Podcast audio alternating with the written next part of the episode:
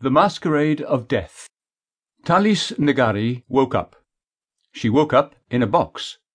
She did not know where she was, or why it was so dark where she was.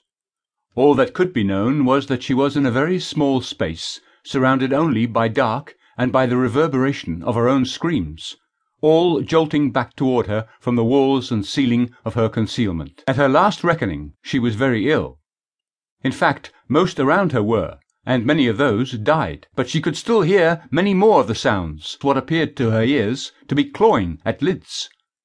Perhaps her mother was not dead either, and had been prematurely put away. Perhaps nearly all of her family that had suffered such a fate had actually been put away before their time. The ring. I may have been a bit inebriated, but I saw what I saw. I went back to that tree with an axe I took from my daddy's shed. I hacked and cut and chopped at that tree until I could split it open. It took me much of the night. What was. was inside of it? You know what it was I found inside that tree? A finger. One finger. That was all. I knew it was Nunzio's finger because it had that ring on it that his father gave him. Just like that ring you got on right there. That exact one. The sins of the past. Each passing second put more odds between grandfather and grandson and created more pitted nausea and dread for Kevin. He dreaded what he might learn if he could ask Martin any of his straining posits. At eight o'clock, several hours after the nurse left, Kevin heard strange and nearly unintelligible words expressed over the baby monitor that was in Martin's room. Martin knew to call for Kevin if he needed anything, but much of the time otherwise, Kevin left the old man to rest.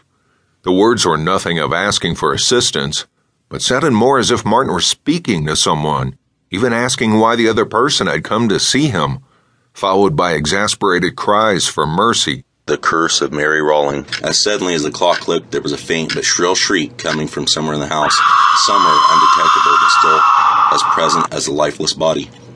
Jake quickly closed his eyes, unable to cope with what had happened. Jake jaunted upward in bed, looking profusely about, seeing that there was nobody on the floor. Jake, upon impulse, darted sideward, grabbing at the clock next to him.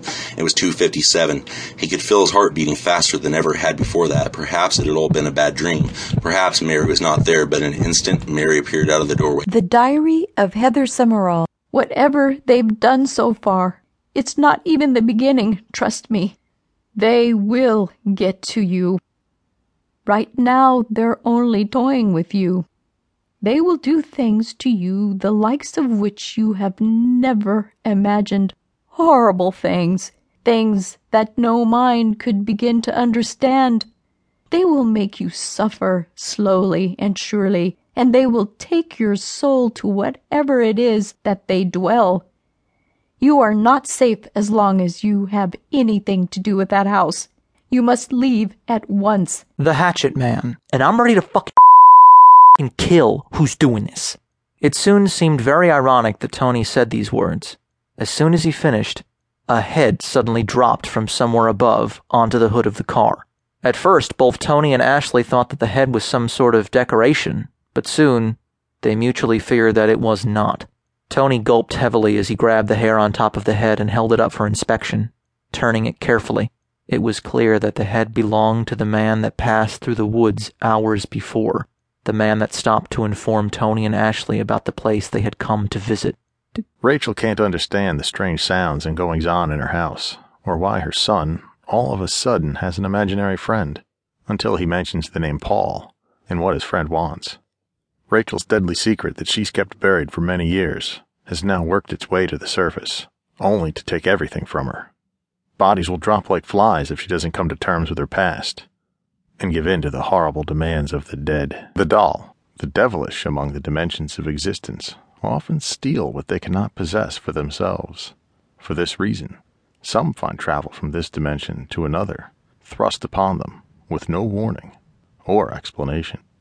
There is something about the house next door, nearly torn asunder by flames, but inside, a baby's cry seems impossible. It seems only to come from a faded photograph of a doll. When it is taken from its home, it seems to change, on its own, and with it, change the lives of those around it for the worse.